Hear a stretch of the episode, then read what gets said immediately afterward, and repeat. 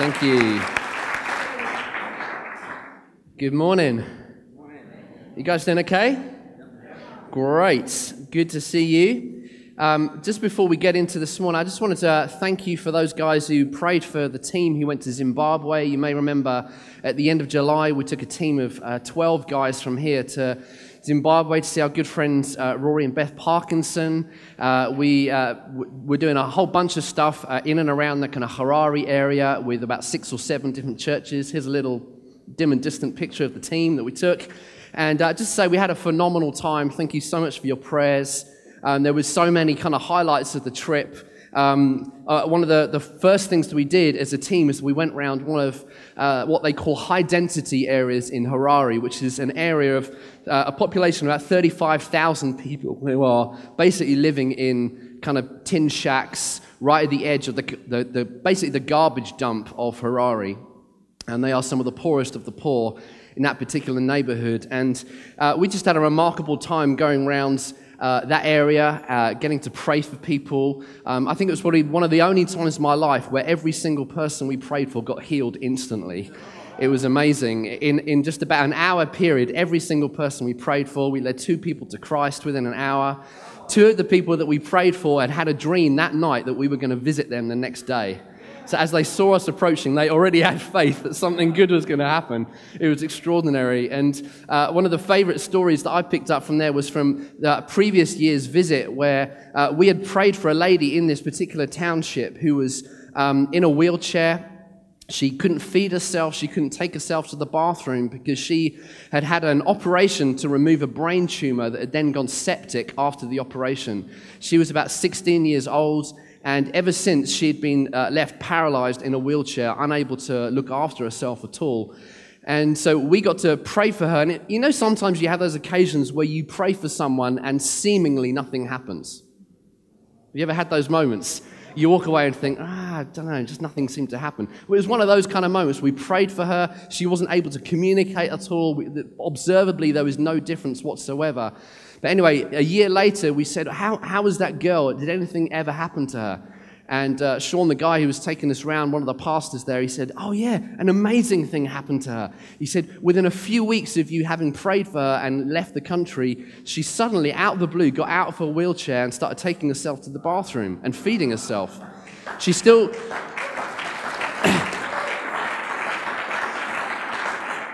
She, she still wasn't completely healed, but then he said a few weeks on from that, she was almost completely restored to the point where now she's back in full time education. She's caught, up with her studies and she's got full mobility and function back. Just an incredible, incredible miracle. And it's so exciting to hear that kind of stuff going on. And uh, I just want to thank you for your prayers. We had a great time at the end. If any of you who uh, are friends with us on Facebook, you'll have seen lots of pictures of walking with lions and seeing elephants which wasn't what we were doing the whole time. That was just near the end of the trip. And uh, the slightly disconcerting thing about that is uh, we went to this uh, game reserve, which is the, um, the biggest kind of hand rearing game reserve of lions in the whole of Zimbabwe.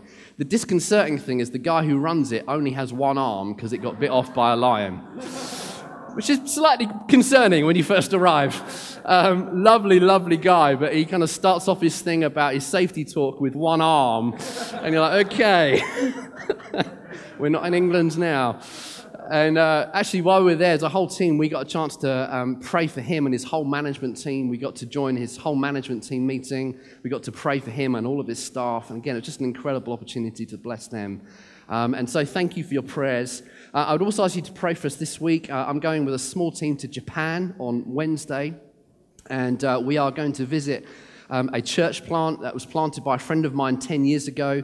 English family who moved out to Japan, did the, the laborious task of learning language, planted a church magnificently. Uh, one of our own, Nilesh, is now one of the kind of key leaders in that church, and so we're going over to visit them to spend some time with them. So do pray. It's great, isn't it, that we can bless the nations together? So thank you. Well, I'm going to pray and then we're going to kick into what we're going to do this morning. Father, we just thank you for your presence here. We thank you so much that uh, we get to play our part in uh, meeting the need of refugees fleeing war. God, thank you. This is exactly where Christians should be. And Father, we just pray as we pray about giving next week, I pray that you would speak to us powerfully, Father. I pray, stir our hearts, God, to be part of the solution, God, to those who are most marginalized and needy in our nation right now. God, we thank you that we are so rich in so many ways. And Father, we, we pray, Holy Spirit, speak to us. Lord, give us dreams in the night. God, we thank you that you've called us to be your arms and legs to those who need to meet Jesus face to face. And so, God, we, we just thank you for all your work among us as a community. We bless you. And we pray as we come to your word, Father, speak to us. Lord, let your word do us good. Why don't you just, where you're sitting in your seat right now, just ask Him, ask the Holy Spirit to come and speak to you. You may not even be a Christian here this morning. Well, the good news is that you can hear the voice of God this morning speaking to you. So why don't you just ask Him in your seat to come and meet with you this morning? Thank you, Father. Thank you, Father. Thank you for your presence, Lord. Thank you for your presence, God. Thank you for all that you're doing, God. I worship you. Amen. Great. Well, this morning we are uh, in this little series called Life on the Front Lines. And this morning I want to focus in on the subject of finding your kingdom purpose. And I was struck a number of weeks ago. I don't know how many of you are reading the Bible in one year notes that Nicky Gumbel does. I've been kind of going through them this year, really, really enjoying them. And uh, about a week ago, I, I read this from Nicky Gumbel. He said this Purpose in life is far more important than property or possessions. Having more to live with is no substitute for having more to live for. It has been said that the two greatest days of your life are the day that you were born and the day that you find out why. Which has really, really struck me. And this question of purpose really is the question of why. Why are you alive? Why do you get out of bed in the morning?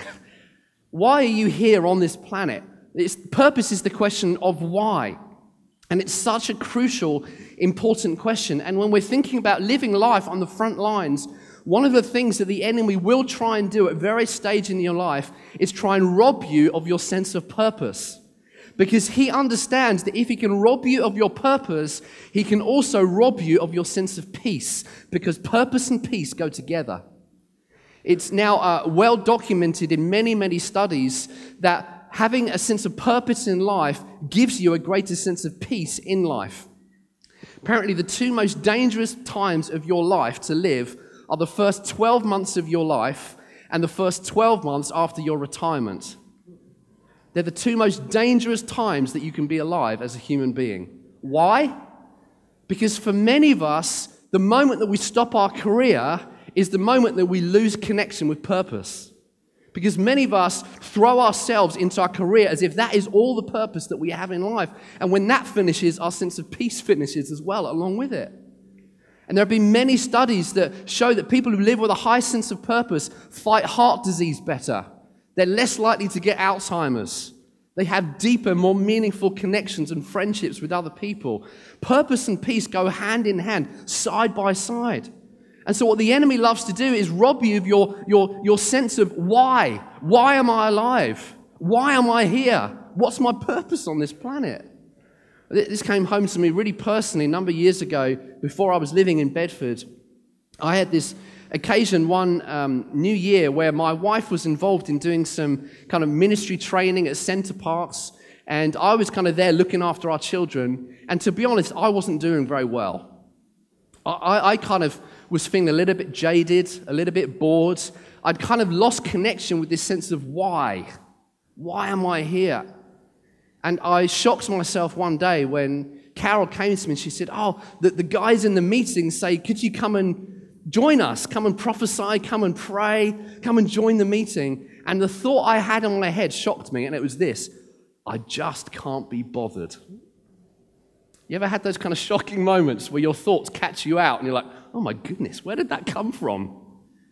And kind of, there are many kind of roots to that thought process, but I think one of them was that I'd lost connection to the why, to the purpose. Why am I here on this planet? What is it that Jesus has for me to bring in my life? Purpose and rest go together.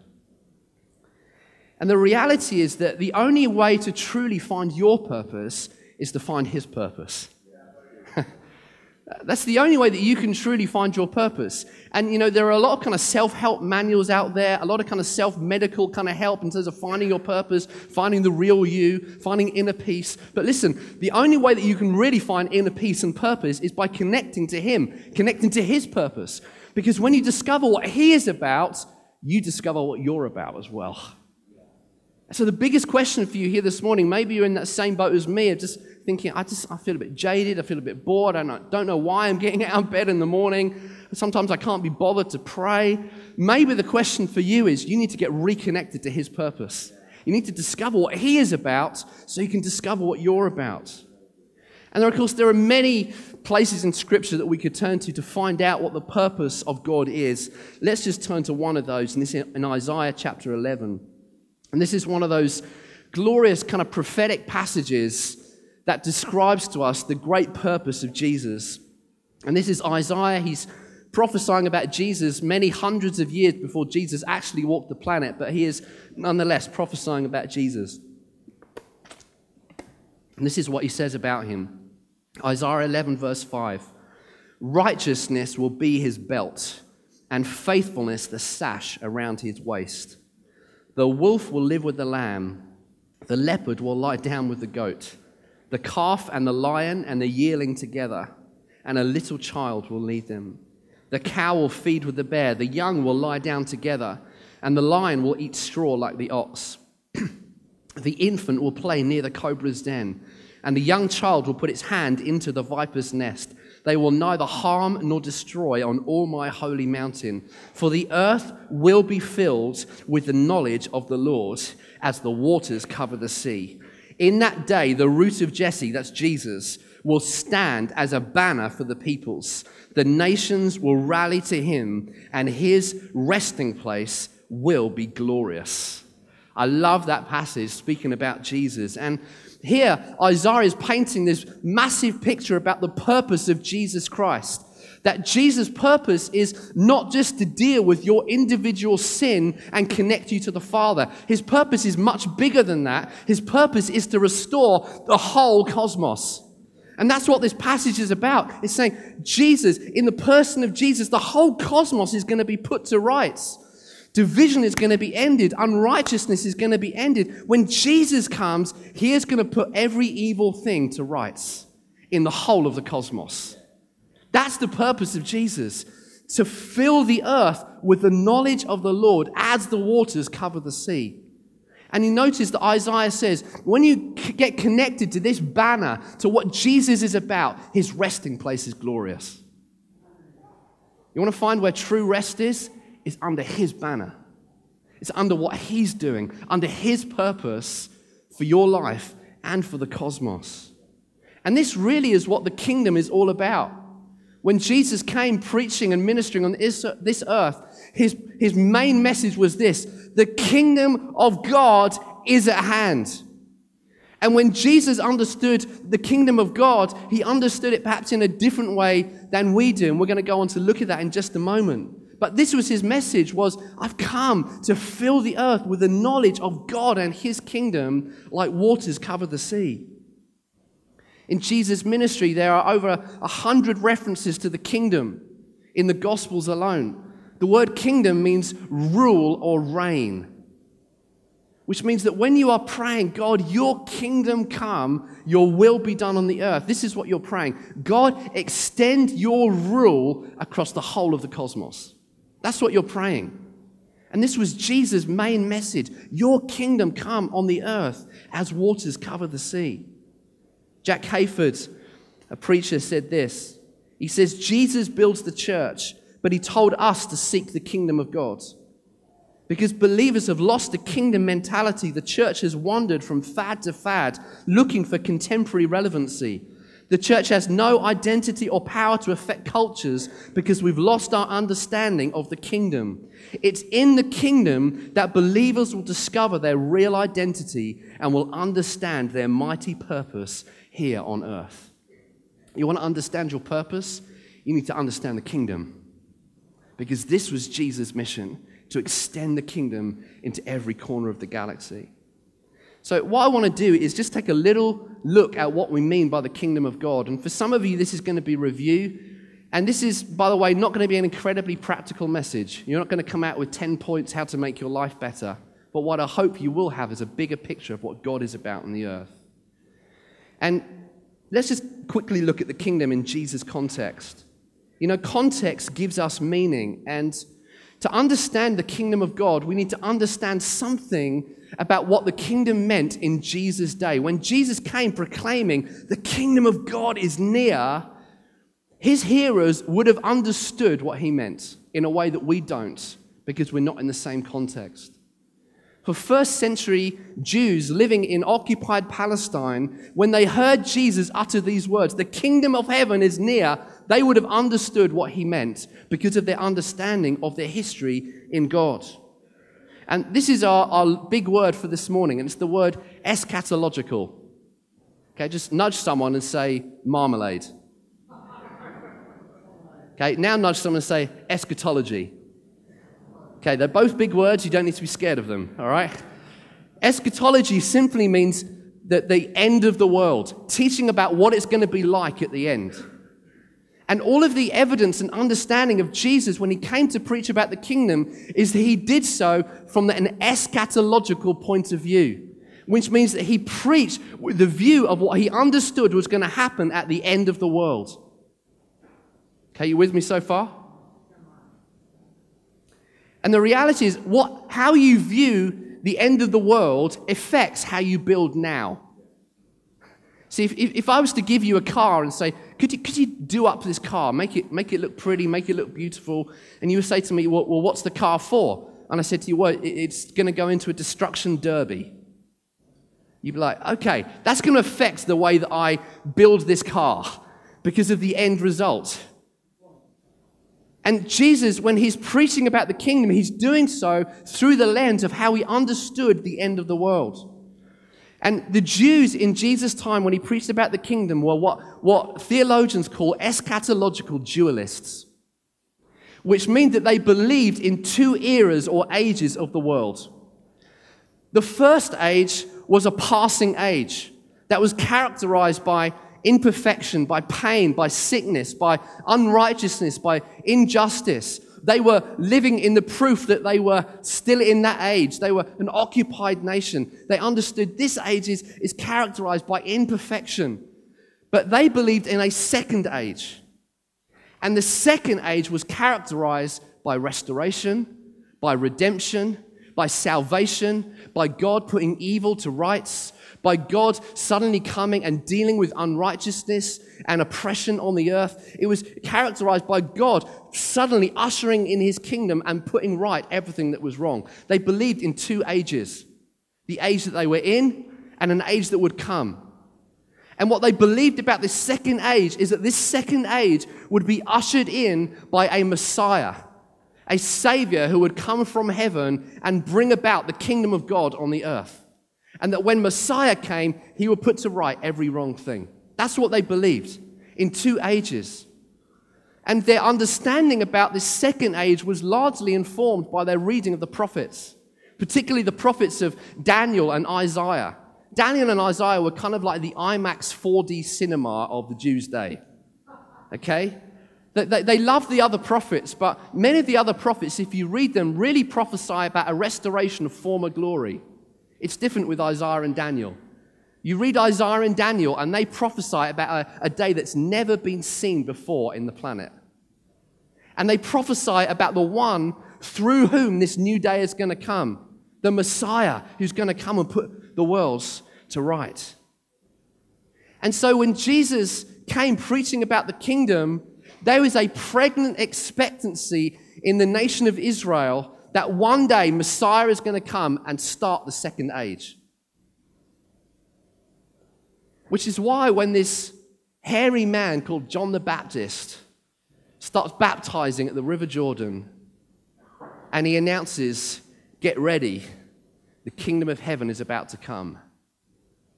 There is one coming who's going to baptize you with the Spirit and with fire. Get ready.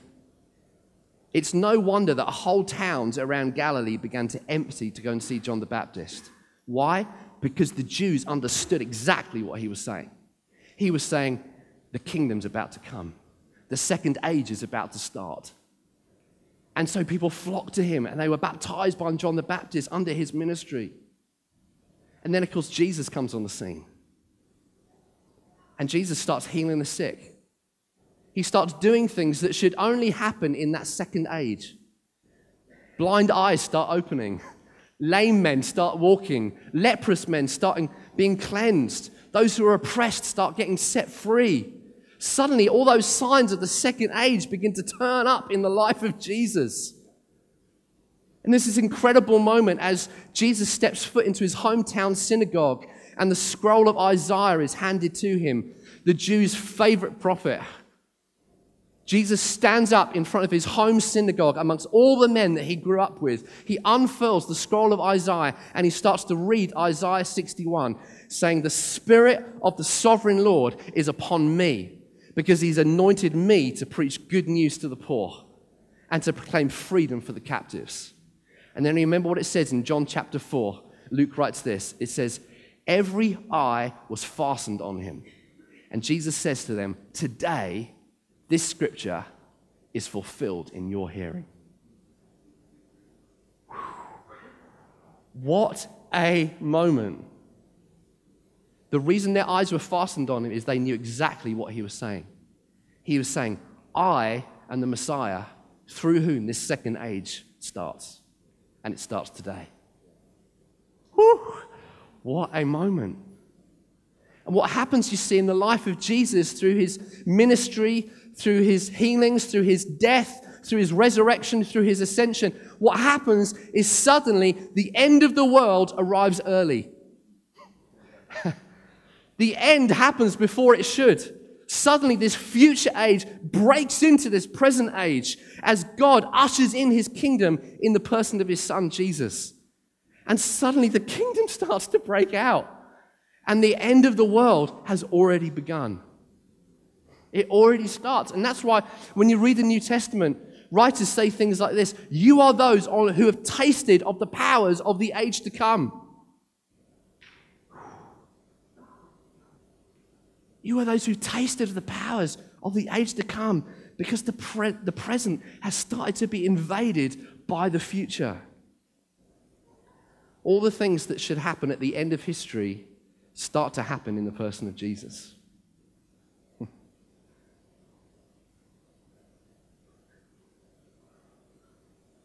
The new age has already started in the person of Christ. This means that Jesus' plan to change the cosmos doesn't start at the end of the world, it has already begun. Which means that his purpose has now become your purpose. His mission was to fill the cosmos with the knowledge of the glory of the Lord. His purpose has now become your purpose. A man called Russell Moore writes this. He says, We sometimes assume kingdom is just a metaphor for getting saved. Against this kind of potential confusion, the mission of Christ starts and ends not just in the announcement of forgiveness of sins, although this is true, but the mission of Christ starts and ends with an announcement that God has made Jesus emperor of the cosmos and he plans to bend the cosmos to fit Jesus' agenda, not the other way around.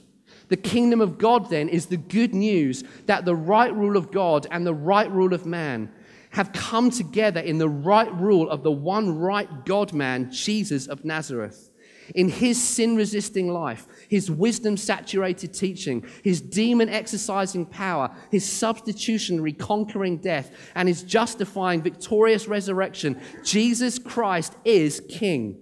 That King, through his Spirit, invites all men to believe by faith what someday they'll see by sight, what everyone will someday see by sight that Jesus is Lord, Jesus forgives, Jesus is king, and his reign will extend to the corner of every galaxy forever and ever and ever.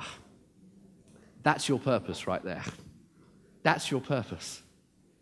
It's not just to get by, it's not just to do life with you and Jesus, it's not even just to make your workplace better.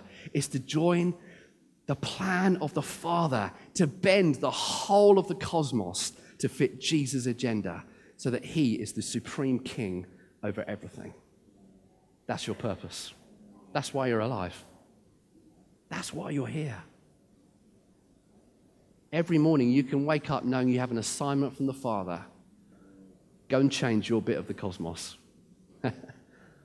what does that mean? You might say, well, that, that just sounds kind of so out there, I don't even know what that means. You know, I, I struggle to change my socks in the morning, let alone change the cosmos. What does that actually mean? And again, this is where just understanding some of the qualities of the kingdom of God help us. For example, one of the qualities of Jesus' kingdom is salvation and deliverance, which is what Isaiah 61 says. The Spirit of the Lord is upon me because the Lord has anointed me to bind up the brokenhearted and proclaim liberty for the captives.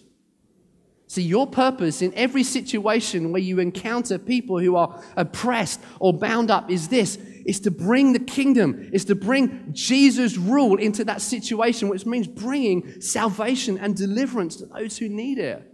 Remember years ago when I was in Newcastle, a girl came up to me after one of our meetings and she was kind of shaking and she wasn't a Christian. I knew she'd been through our Alpha course and she said, I, I feel, I don't know what's happening to me. I just feel like just this weight of something all over my body and I don't know what's going on. I said, What's happening right now is Jesus, by his Holy Spirit, is showing you that he's real and that he knows you. She's like, Oh. I said, Would you like to know him right now? She's like, Yes, please. And it was so easy for someone who had been walking in oppression suddenly to walk into the light because that's what the kingdom is like. We had another lady here in the church uh, about a year or so ago, had this experience where she was uh, just walking along, minding her own business, and she saw a lady carrying shopping bags with two young children suddenly collapse on the streets in Bedford. She ran over to help, and uh, this lady said, I've got this funny kind of chronic fatigue kind of syndrome, and suddenly my legs can just give way from under me. And so uh, my friend just began to say, Well, can I pray for you? She's like, Well, sure. And so she just began to pray. And as she began to pray, this lady who wasn't a, a Christian believer, suddenly she started to kind of manifest slightly on the streets. And she's like, What's happening to me? I feel like something's coming out of me. And this friend of ours said, Well, sometimes what happens is when the love of God comes in, other junky stuff has to come out. And that's probably what's happening right now. She's like, Oh, it feels great. And the upshot of that is that she led this lady to, to the Lord right there and then on the streets because she understood that's what the kingdom is like. When the kingdom shows up, that's what it brings salvation and deliverance. What about your purpose when you find injustice and pain? Well, again, it's to bring the righteousness and compassion of the Father. Again, I said this earlier about the refugee crisis. This is exactly where the church should be. Because this is what the kingdom's like. It comes with compassion and righteousness. What about your purpose when you find despair? Your purpose when you find despair is to bring joy, to bring the joy of the kingdom. What's your purpose when you find pain? To bring comfort. What's your purpose when you find brokenness? To bring healing. What's your purpose when you find anxiety? To, to bring peace. And in these ways, you begin to extend the rule of God in the cosmos around you. His purpose has become your purpose. Time has run away with us, but I just want to finish with this. One of my favorite songs growing up as a kid, and this is going to really age me and some of you, was I Have a Destiny by Mark Altrogge. Anyone remember that song? Just wave at me if you remember that song. Wow, you're so young in this room. It's amazing. And uh, the, these were the words of the song. I used to love singing it. It just went like this. It said, I have a destiny I know I shall fulfill. I have a destiny in that city on a hill. I have a destiny, and it's not an empty wish, for I know that I was born for such a time as this. Long before the ages, you predestined me to walk in all the works you have prepared for me. You've given me a part to play in history to help prepare a bride for all eternity. I did not choose you, but you have chosen me and appointed me for bearing fruit abundantly I know that you will complete the work begun in me by the power of your Spirit working mightily. Do you know you have a destiny? You have a purpose. And life on the front line means waking up every morning and remembering that Jesus saved you for a purpose. It's not just to get heaven when you, to, to get to heaven when you die, but to bring heaven on the earth while you wait. That is your purpose. You have been saved for a destiny to help prepare a bride for all of eternity.